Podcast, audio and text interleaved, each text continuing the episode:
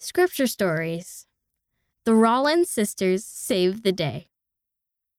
Jesus Christ told the prophet Joseph Smith many important things to help us. The church set up a printing press to print Jesus' words.